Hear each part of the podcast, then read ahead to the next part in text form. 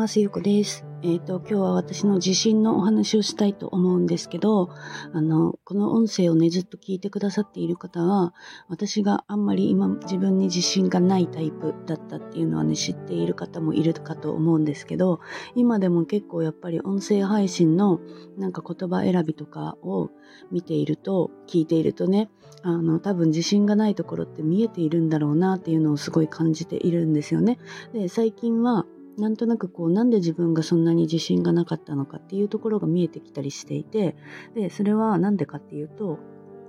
あの私はねあの最近何でも話せるお友達っていうのが増えていてであのその中でなんかその自分の悩みだったりとか相手の悩みとかをね聞きながらこう気づきを得たりとかしているんですよ。で最近その中であの自分のねなんかこうメンタルモデルっていうのがあるっていうお話を聞いてでそれはねあのメンタルモデルっていうねえーと、ザ・メンタルモデルっていう本があるらしくてでそれ私は読んでないんですけどねなんかその中に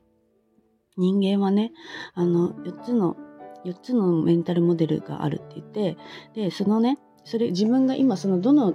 タイプなのかっていうのを認識することでそのね次のフェーズに進みやすいっていうことを教えてもらったんですよね。で一つ目がね、価値なしモデルって言って、私には価値がないって思っているタイプ。で、もう一つが愛なしモデルって言って、私は愛されないっていうことを思っているタイプで、もう一つが一人ぼっちモデルって言ってね、自分はこの世界で一人ぼっちなんだみたいなね、ことを思っているタイプ。で、もう一つが血管欠損モデル。これ、欠損血管モデルだったかな？うん。で、えっと、それは私には何かが決定的に欠けているっていうね、なんかそういうタイプがあるっていうことを教えてくれてで最初ね私は愛なしモデルかなって私は愛されないっていうねことを思っていると思っていたんですけどよくよくねこう話を聞いてみると私は欠損欠陥モデルなんじゃないかなって思っていてなんかね自分にはどこか足りない部分があるとかねあの人とは違うところを認められないというか、人と比較して落ち込んだりとかしてしまったりとかをよくしていたんです、昔ね。うん、で、あの、それで比較して自分はここが足りない。だからこうしなきゃとかね、なんかそれが不足感を見てしまってスキルを、ね、身につけたり資格を取ったりとかね。そういうことをずっとこうしてきたわけなんですよね。常に自分には何かが足りないと思っているっていうタイプ、うん、でこれはこれをねこう変えていくっていうかこの意識をなくしていくためにはやっぱりどんなにそのどんな自分でもねそのままの自分でいいそれで完璧全部足りているっていう意識をやっぱり持つっていうことがすごく大切だったっていうことに気づけてなんかやっぱりこう納得したんですよね。あやっぱりそうだったなって私はなんか今まで自分が全然ねあの何も足りないって思っていたっていうところをあの結構持っていたなっていうことを改めてこう気づけたんですよね。うん、で私はなんか今までねその6年間あのノマドのね生活をしてきてなんかやっぱり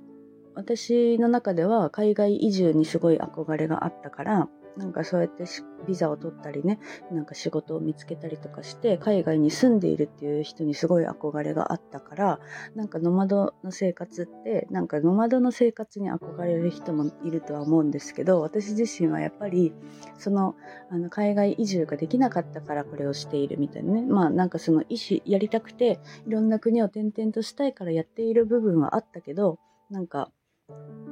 ね、その、私に私にはそれができないから私はノマドをしているみたいなね。なんかこうやっぱりこうどうしてもネガティブなに考えがちだったんですよ。うん、でそれが今はだいぶこうなくなってきてでそのな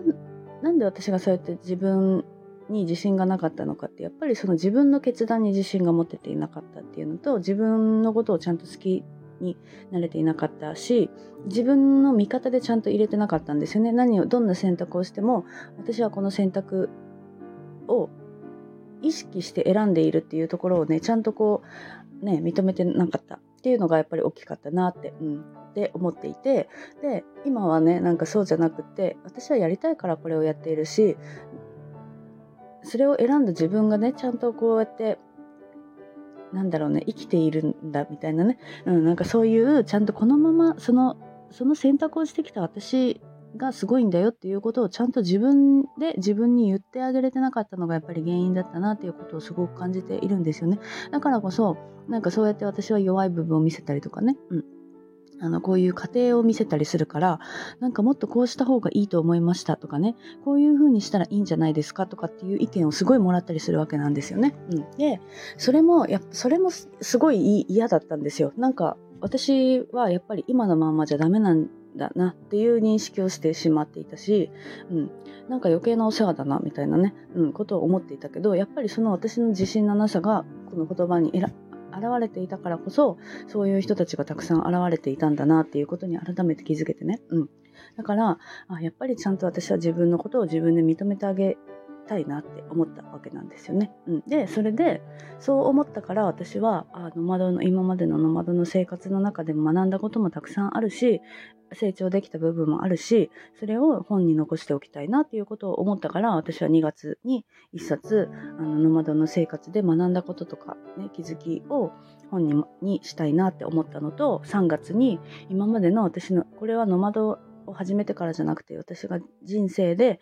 ね、旅を始めてからの写真がね、あの、今までの写真残っているから、その写真集みたいな形で本に残しておきたいなっていうことをこの間お伝えしたわけなんですよね。うん。なんかこうやっぱり全部の選択って自分が今までしてきたことだし、それをね、あの正解に変えるのはやっぱり自分だしね。うん。で、それをその選択でいいんだよっていうのを認め、認められる自分でいるっていうのをね、あの私は、あの、これが課題というかね、うん、そこだなって、うん、思ったから、あの、これからはね、あの、もっとそういうふうに自分の、自分の全てに対してね、ちゃんと肯定してあげる。自分をちゃんと認めてあげる。っていうところを、あの、ちゃんとやってあげられる自分になったらいいなと思いました。はい。ということで、今日はそういう自分の自信のね、お話をしました。はい。では今日も聞いていただいてありがとうございます。